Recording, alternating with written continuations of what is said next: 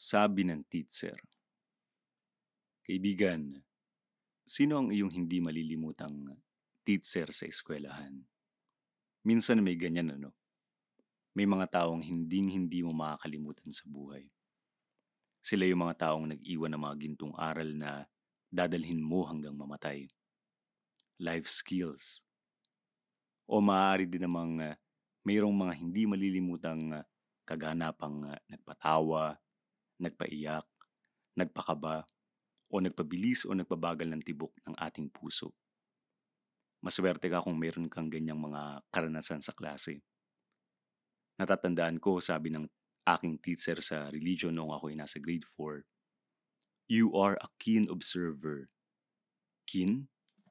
Ano yung keen? Hinanap ko sa diksyonaryo ang kahulugan. Keen, ibig sabihin, sharp, matalas, matalim, perseptibo. Naniwala ako sa aking teacher. Hindi ko alam kung paano niya nasabi yun. Pero dahil dito, kaya lalo akong naging mausisa. Hindi nawala ng tanong ang inosenteng bata. Naaalala ko tuloy bigla ang aming mabagsik na propesor sa Law on Negotiable Instruments.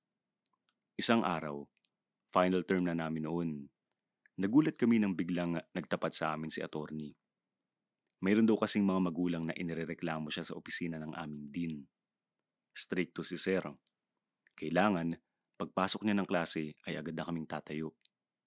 Ang pinakahuling tatayo ay siyang pinakaunang tatawagin sa recitation. At walang gustong maunang isa lang sa ganyang klasing panggigisa.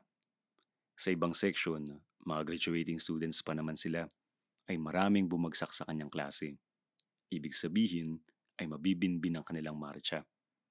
Sumugod sa school ang kanilang mga magulang na nagrereklamo sa nangyari. Kaya naitanong sa amin, sa isang pagkakataong nagpakita siya ng isang mahinahong postura. Ano bang mali sa akin? Walang gustong magsalita. Nabalo sa katahimikan ng aming klase. Lahat nakatingin sa akin. Ang mga mata nila ay nang uudyok na ako na ang magbulalas. Ang mga mata nila ay nang uudyok na ako na ang magbulalas ng mga salitang tila kutsilyong dalawa ang talim. Hindi namin alam kung ano ang mangyayari sa mga angahas magsalita. Naghihintay ng sagot ang aming teacher. Mabilis ang tibok ng aking puso, dala ng mapanghimok na titig ng aking kamag-aral. At dahil mukhang wala talagang papalag, napilitan na akong sumabat. Nanginginig kong sinabing, Nakakatakot po kasi kayo, sir. Nabalo sa matinding katahimikan ng klase. Walang umiimik. Napangiti na lang si attorney. Sigurado dahil matagal niya na rin namang alam yun. Nakaka-intimidate po kayo, sir. Dagdag ko pa. Magaan sa pakiramdam na mailabas sa mga salitang iyon. Wala akong maalala sa mga tinalakay namin tungkol sa batas ngunit hindi ko naman makakalimutan ng isang bagay na sinabi niya. Isa lang daw ang sekreto sa paniligaw sa babae consistency, and respect. Yan lang daw ang diskarte. Sa aking karanasan mukhang hindi rin naman ito totoo. Dahil kung effort at effort lang din naman ang basehan upang makamta ng matamis na oo ng ating nililigawan, edi yung pinakamasigasig at pinakamatyaga na sana ang laging sinasagot ng mga kababaihan. Bakit ba kasi tayo nanliligaw? Hindi ko alam ang iyong dahilan, kaibigan. May isang bagay na sinabi sa amin ng aming profesor sa Philosophy of Man na hindi ko makalimutan. Sabi niya, In life, there's no failure.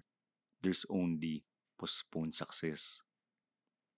And postponed graduation. Dagdag ko lang.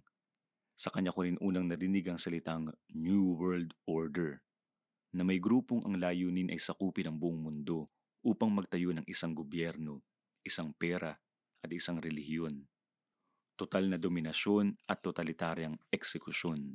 Nakakakilabot ang mga prediksyong nagbabadya ng dilubyo kung hindi tayo magigising dito. Makalipas ang ilang taon sa panahon ngayon, ayoko sabihing mukhang totoo nga ang akala ko'y ilusyon lang ng matandang yun. Ang alam ko lang, ang alam ko lang hindi siya nagbibiro ng turuan niya kami ng mga gagawin kabag oras ng lindol. Hindi kasi ito sineryoso ng aking kaibigan kaya sinigawan siya ng aming propesora. Buhay niyo ang nililigtas ko dito.